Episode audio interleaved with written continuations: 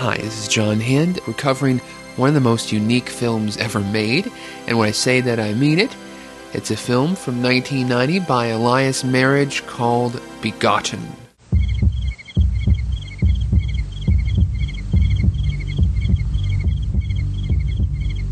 A spectacular one of a kind, a seductive mystery, a Rorschach test for the adventurous eye.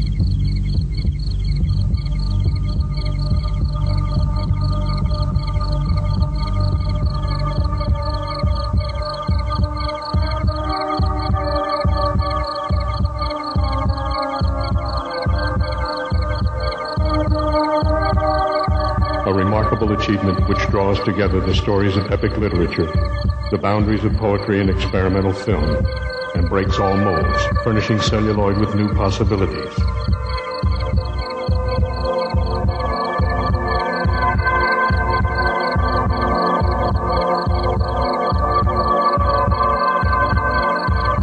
Wordlessly recalls the spirit of Samuel Beckett's darkest parables.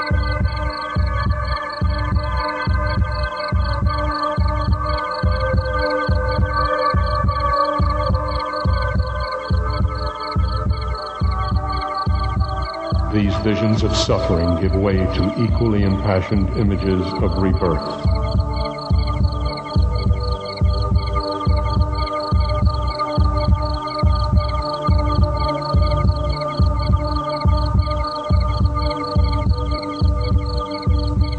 A hallucinatory masterpiece that invades our subconscious and compels us to experience rather than witness.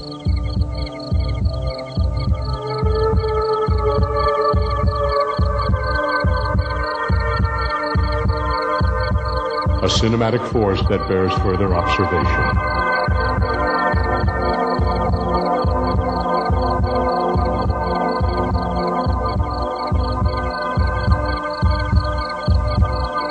A metaphysical splatter film. There is no denying Merhige's vision or his conviction.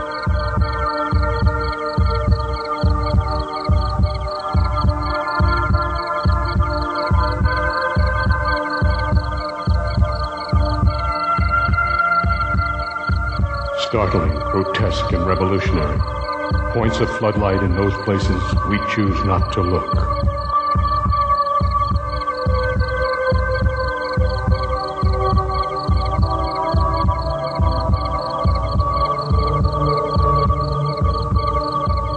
Brilliant, unbearable, and unforgettable. An extraordinarily original accomplishment. Makes Eraserhead seem like Ernest Saves Christmas. A triumph of lyrical grotesquerie. You will not forget it. No names. No dialogue.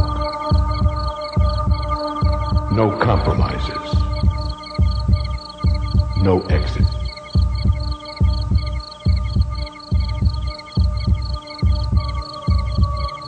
Nobody will get through Begotten without being marked.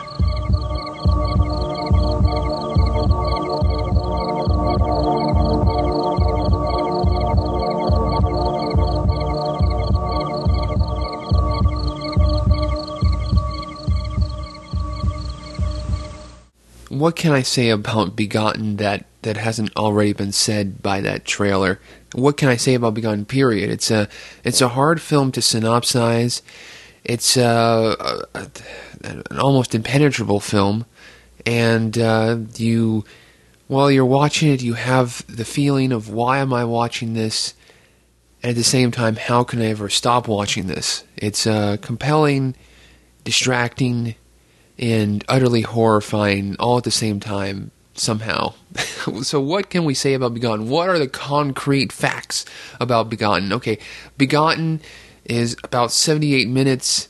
It's black and white, and it contains no dialogue, though it contains audio, it contains sound, it contains some brief music, mostly uh, Foley footsteps, sound of of, uh, of diegetic sounds, outdoor sounds, uh, the sounds of of um, footsteps, and things like that. That's about the only concrete things in, in the world of Begotten uh, that we can we can lock down, you know. Uh, and uh, when I say world of Begotten, the film does feel like its own kind of interior, its own kind of contained world. It's one of the probably one of the few films that feels like its own, really fully, truly feels like its own world. So, Begotten and an almost indescribable film. Uh, let's try to tempt fate. Let's try to describe it. Begotten begins uh, with this rather strange scene. It begins first of all with these these lines of uh, of poetry, these verses, and then we're we're we're thrust into this film. This film is black and white, but it's it's just incredibly grainy, gritty. Sometimes you're you're barely able to understand what's going on in the screen. Rorschach test for the adventurous eye. It it really is sometimes. It feels kind of like a Rorschach test in some sense, where you have these abstract patterns and images in black and white that are pulsing in front of you, and then somehow they break into recognizable, definable objects. It begins in this looks like this house, this enclosure area in the middle of this wooded area, possibly. And inside this enclosure, inside this house, is this figure who appears to be seated.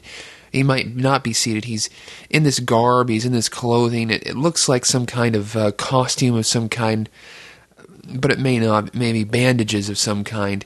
And it's this figure who is stabbing himself. He's he's going crazy. He's killing himself. In the credits, we know this character is being defined as God kill, killing himself. And from and so he kills himself from uh, and and it ends and it's rather bloody. We see these kind of this kind of black blood and, and spew kind of coming out of him as he's he's uh, you know oscillating and and uh, and uh, moving back and forth and gyrating and going going nuts in this in this corner of this room.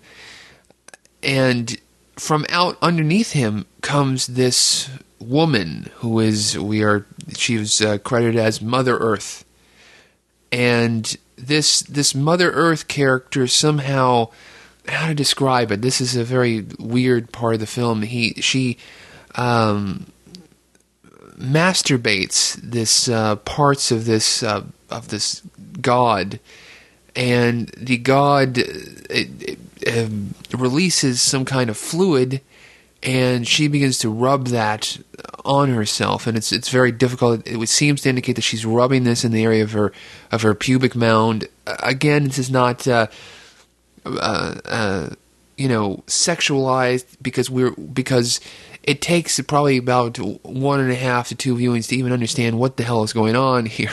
you know, we see the, the gesticulations and the uh, of of this uh, this this pole of this this rod like thing being ejaculated, and we see the fluid. But it's again, it's so grainy and gritty. We don't even really understand half of what's going on. So she rubs it on herself, and then we get into this uh, sequence, this this series of shots where uh, specific this one shot where we see her rubbing her stomach, which is uh, large, indicating that she's pregnant. Uh, and then in the background, we see a uh, a coffin, a coffin that, that kind of comes into the screen, which uh, appears and then disappears in this kind of uh, kind of Georges Méliès, uh, you know, kind of uh, silent film wizardry of the th- of this thing, kind of, you know, uh, you know, uh, appearing of this of this thing kind of materializing, then kind of dematerializing, and and you know this stage it's still more of a kind of conventional black and white experimental film, you know, with these recognizable tropes, these recognizable symbols of of birth and life and death and rebirth and the the idea of you know from a death uh, becomes a, a, rebirth and you know all of this kind of big heavy symbolism it's it's very apparent in this in, in this sequence. And even the the mother earth her costume seems you know very kind of um, you know haphazardly put together. She's wearing a, a mask Uh, so we really can't see what her what's going on in her eyes. You know, the, the, really the only eyeball we see in this film is the frenzied eyeball of the uh, of this of this god character killing killing himself. I guess on second uh, thought, I that's one of the, the the alarming features of this film is is that we can't see these these figures their their eyes. We're not even allowed to have any kind of emotional connection or connection of any kind to these characters that are on the screen because most of their, their times their faces are hidden by, by shrouds and cloths and certainly we never see anyone's eyes or we're not ever able to make a connection to anyone's eyes. So we never hear we, never, we never see we never see frowns we never see sighs we never see smiles. Most of what we see is this kind of gasping for life uh, desperation with these characters with these figures, really. Very soon, we don't we don't really know how we get there. After a few fade ins and fade outs, and the sun coming up, and the, the, the moon coming up, and the really in this film there are many shots of the the sun and the moon kind of rising and setting, and and this this this sense of time passing, but we're we're not really even sure what the sun and what the moon is because they're just dots in the sky.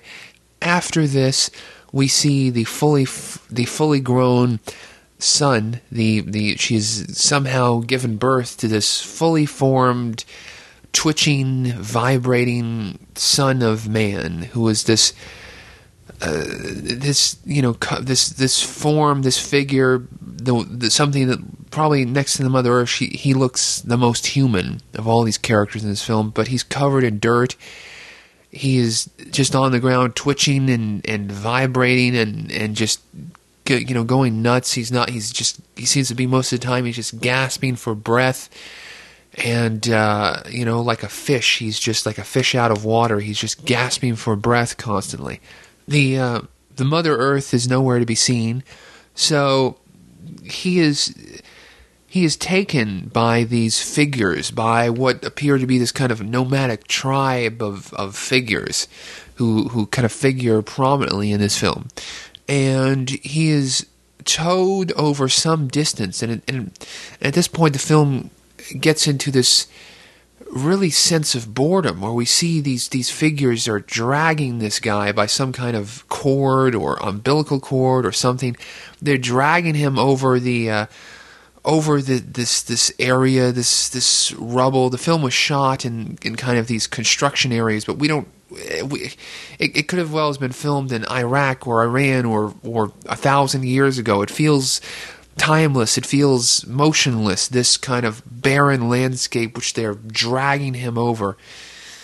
They they get him to a certain place, and it seems like they they burn him or something happens to him where where some somehow he's he's abandoned by these uh, by these people, and I think he, he, there's at some point where he vomits these these chunks and these bits of things, and they they have this very uh, uh, significant reaction to that.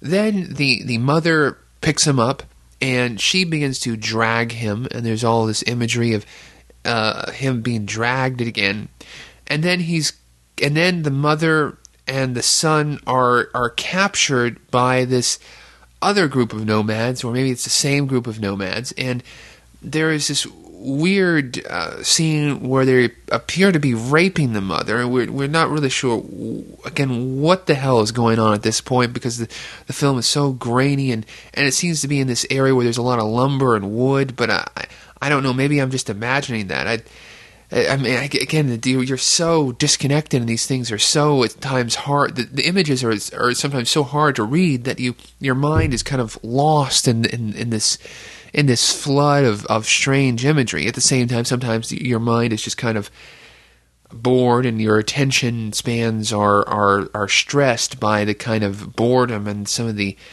tedium of some of this imagery as well. But so they they get rid of her, and there's this idea that they dismember her, and, and again they have this weird kind of societal thing that sometimes you're just watching them do this stuff, and you're watching these characters kind of move around in what they, what appears to be their home or their their kind of tribal area, and it almost becomes kind of this ethnographic study of these of these figures of this civilization that somehow you feel exists. I mean, it's it's a very weird type of of of feel. It's something very weird going on.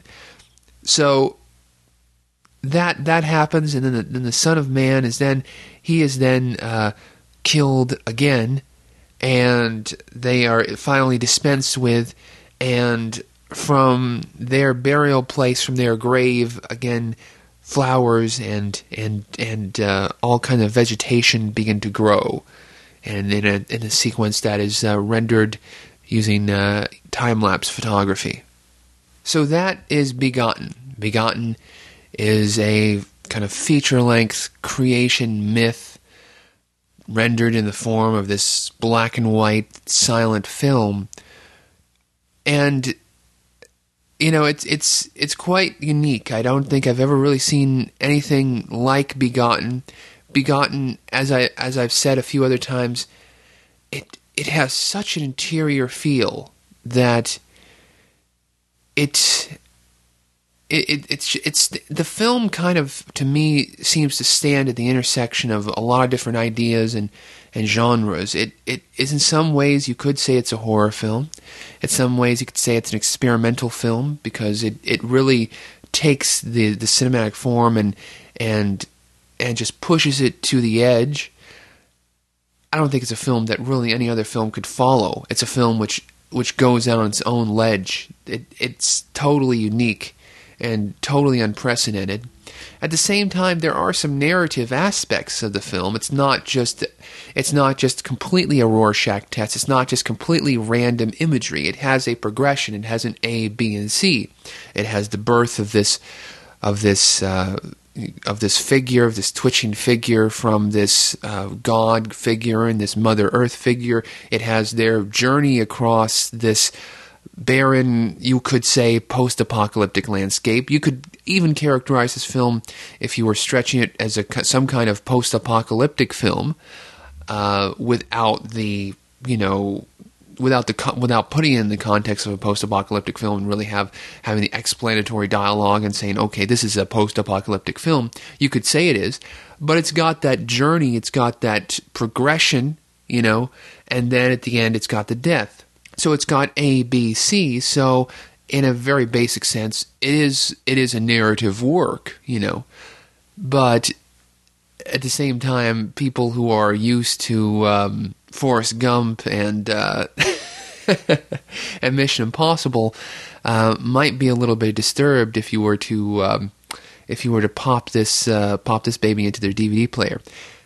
But at the same time, the film is still a rewarding experience. I think even viewers who aren't are totally familiar or comfortable or have a particular liking towards experimental film somehow kind of attach themselves to this film. This film has kind of it's uh, gone into the goth and horror scene and it's become it's it's become a, a, part of that scene and you see many many YouTube videos with people who have who have redubbed parts of uh, of of uh, begotten to to uh, with to music of uh, different types of Nine Inch Nails or or what have you because it, it feels kind of like that kind of extended type of music video type feel in some cases. And in fact, the director Elias Merhige went on to direct a Marilyn Manson video.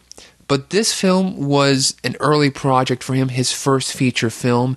It was made uh, it took him about three and a half years to do it. It was based on he was he had a theater company called the Theater of Material. It's credited in Begotten, and the Begotten comes out of the extreme, you know, uh, experimental theater theories of Artaud and theater of cruelty and these kind of very heavy experimental themes and, and ideas which were coming out of, of, of modern theater. And Merhige initially had envisioned this thing as being a, a, a play or some kind of musical or something like that. And he, he, he, he realized he could do this far more economically and I think in a far more effective sense doing it as a movie. And he wanted this movie to have its own world. He wanted this movie to look like nothing that had come before it. And the only way that he was able to do that was by he shot it in 16 millimeter black and white, and then he actually built his own optical printer. An optical printer is a device, is a photographic device whereby you can actually rephotograph film. And you can do all kinds of effects, you can do all kinds of imposures. An optical printer is kind of like a, a, an archaic film version of, uh, of Photoshop or After Effects, where you can you can photographically do a lot of extraordinary you can change the density you can change the black level you can you can zoom in you can using different lenses you can block parts of this of the of the image out. You can do all of this with an optical printer. And uh, he didn't have the money to he didn't have the what, half a million dollars or more that would actually cost to buy an optical printer so he spent he spent a long time, let's say, and this this post production this film took about eight and a half months. The film took uh, overall three and a half years to make. He spent a lot of time going to these um, optical effects houses and bugging people for old equipment. And he actually put together, he built his own optical printer where he painstakingly, one frame at a time, rephotographed this entire film and did all kinds of experimentation from shot to shot, changed the, the density and the and the composition and the and and the and the complexion of each and every frame of this film. So there is a lot of dedication, there is a lot of energy and, and work that you see, you know, a, a kind of painterly perspective that's that's infused in every single frame of Begotten, which you, I think even the most um, unassuming viewer can cannot help but just feel that, can just feel that in, in this in this work. So you know you got to give him props for that. Okay, sorry, you got to give him props. Along with uh, the experimental theories, the theater of cruelty of Artaud, you have you know, a lot of James Frazer, Golden Bough, these kind of um, Fisher King creation myths, which you, you see throughout the evolution of the story, but there there is such a distance to the story that it's it's hard to make that out. It's hard to completely understand that, but it's okay that it's maybe impossible to completely understand. I mean, there are parts of this film that you get this very uncomfortable feeling that this film is going on while you're not even watching it. That, that, that the film doesn't even need an audience. That we are just looking into a window into a world that's that's somehow continuing without us, and that's that's a very that's a very very scary feeling, really, when you feel that the, that the audience has just been kind of vaporized in this film, which in a sense really is existing for the audience. It's not existing for the audience and the film is very creepy to watch late at night. You know, I would I would barely even watch the the trailer late at night. Um, the audio that I played for you at the beginning of this of this uh, show was the audio from the World Artists um, release of Begotten. The film was released on VHS in the early '90s by World Artists Video, uh, a very small video label. There was an article on Begotten in um, in Film Threat. The film, you know, had taken a long time to make. It had gotten, you know, a, a very low energy, low response, and then went to the San Francisco International Film Festival and it just began to pick up steam and critics began to recognize it and Susan Sontag uh, wrote a, a, very glowing review of Begotten and the film is very much a critic's film. You know, let's be honest about that. It's a it's a very abstract film, so critics can really pile on the superlatives and really make this whatever they want to make it. You know, you can pretty much even make up your own plot synopsis for the film. You know, in in a hundred ways from Tuesday, you can describe the film in hundreds of different ways, and it still kind of makes sense. You know, so it's a very nice film to write about because it gives it gives the critic that kind of flexibility and that kind of openness in, in writing a review. At the same time, it's it's a, so it's a critic's film in that sense, but at the same time, you know, it's still a great film either way. You know, it's not just some critic's film and then, but you go into it, it's just complete garbage. It's complete trash. I do not believe that. So the film was written about by all these critics, and these critics who are quoted in uh, the trailer. And you know, there was an article about it in Begot and uh, Film Threat, and it was released on VHS by World Artists Video with that wonderful trailer, that wonderful, incredible trailer, as I said at the beginning, which has all those quotes, and it's and it's scary as hell. You know, uh, that trailer is just it scares the bejesus out of me. It it. Uh, especially when you when you're watching it late at night and you're like you you know you've watched a movie and you kind of just popping this in at the end. Oh, let's just watch this uh, trailer compilation or whatever, and uh, it it just po- hits you at such an unexpected level, you know. And the film itself, if you watch it late at night, it's just one of those films that are hits you on just such an unexpected level. The film has kind of gotten a reputation as, as one of the the most goriest or strangest or craziest. I mean, you see it in a lot of lists in the in the Cannibal Holocaust, Salò, uh, uh, Crystal in a Glass Cage, Ilsa, She of the SS. It has somehow gotten into that group very tangentially, but the film is totally unlike any of those. It's not a film which was which was designed f- to be controversial. It was not a film designed to. I'm not even sure if it was a film designed to provoke. I think it, it was meant to provoke in some senses, but the film to me has this totally unique tone in the sense that you feel like a documentary. In some sense, it feels like a documentary that you're seeing this world,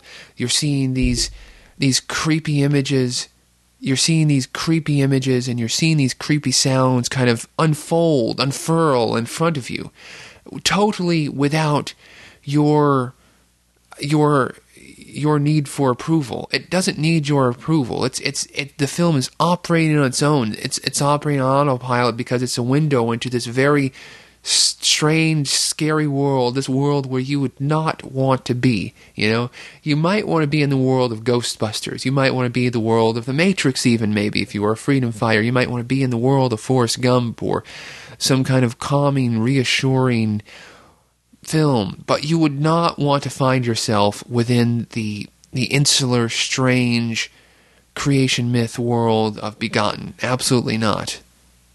Now, as I saying a few moments ago, the film was released by World Artists on VHS and began began throughout the 90s to, to, to pick up a little bit of steam. I mean, Merhige was pigeonholed as this this type of director, you know, this kind of a weird experimental director. Did a did a music video for Marilyn Manson, and then went on to direct this wonderful movie uh, in the late 90s, Shadow of the Vampire. Oh my god, Shadow of the Vampire. Shadow of the Vampire grew out of um, Crispin Glover giving for birthday or for Christmas a VHS copy of Begotten to Nicolas Cage.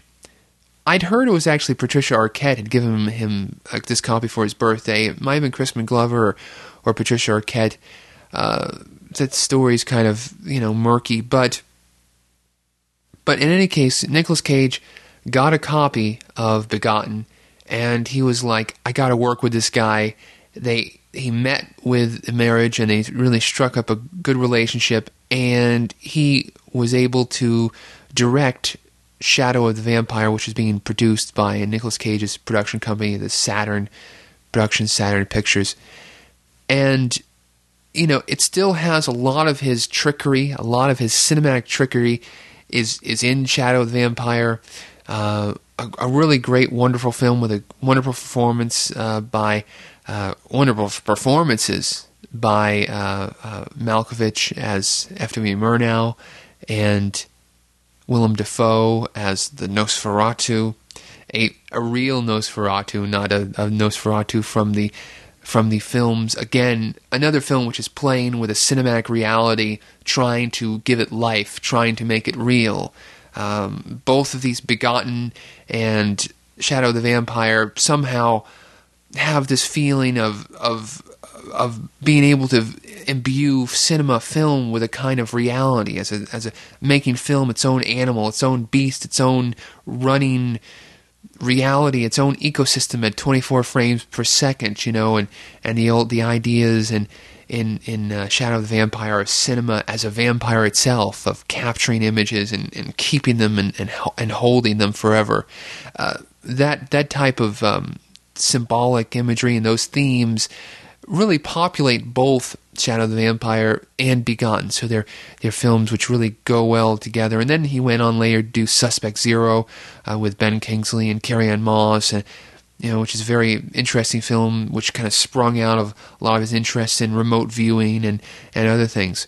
So, Begotten, a film which is ripe for a re-release, a, a reappraisal at this point, I think the film, as I said, was released by World Artist on VHS, and then when Begotten came out, it was re-released on DVD at that point because DVD had been the, the de facto format at this point when The Shadow of the Vampire was released. And that DVD release is a serviceable release. It's it's pretty obvious when you're watching it that they used a very old, probably three quarter inch master Video Master from the VHS release. They just poured it onto DVDs. No new transfer. It's very murky. It's very grainy, but it's it's it's murky in a sense of you know when you poorly transfer a silent film on DVD. You know, it's that kind of murky feel. You know, so it's it, you know, it, it, it obviously there could be an upgrade. You could you could get a lot more resolution out of it if you if you were to retransfer the from the original uh, 16 millimeter elements. He shot on 16 millimeter. He he then rephotographed an optical printer to 16 millimeter. I think there was some feelings that he should have just gone ahead at that point with the optical printer. He should have blown it up to 35, but he didn't do that. There's been some interviews where he's indicated that he's going to blow it up to 35, but uh, I don't think I'm not sure of what has, has happened to that. So, World artists, bad bad uh, transfer, low res from VHS. There are even at times in the middle of the of Begotten where if you look at it closely, you realize that there are actually some tape damage. There's some tape rolls, but the film is so whacked out and and some of the imagery is just so expressionistic and abstract and and crazy that you know you don't even realize that there's these video like tape rolls going out you know, on a few moments in the film. So, and I, you know, I don't know what what's going on with that. The the DVD also does include a really great interview uh, with um, with Merhige, where he talks about creating the optical printer and working on the film, working on the cinematography. He also shot the film, working on the sound. He worked with this uh, really odd, uh, really odd person, Evan Albam, and they created the soundtrack. They they they had this idea of they wanted footsteps on gravel, they wanted footsteps on different types of surfaces, which they which they uh, recorded through all different seasons. Very, very, very odd, very some very strange experimental ideas going on in the soundtrack as well, and that's that's another area which I guess could fill an entirely an entire show unto itself. Is that the soundtrack of Begotten is so ambient and strange and again so otherworldly. So Begotten, there it is. I, I guess I've set my piece on it, and I hope the gods approve. Begotten, a film which is, I guess, I think ripe for reappraisal and re-release via Criterion Collection or some other people. Hopefully, hopefully very soon. Until we, we slip into the next life in the world of Begotten. So, until then, this is John O'Hand. Have a great day.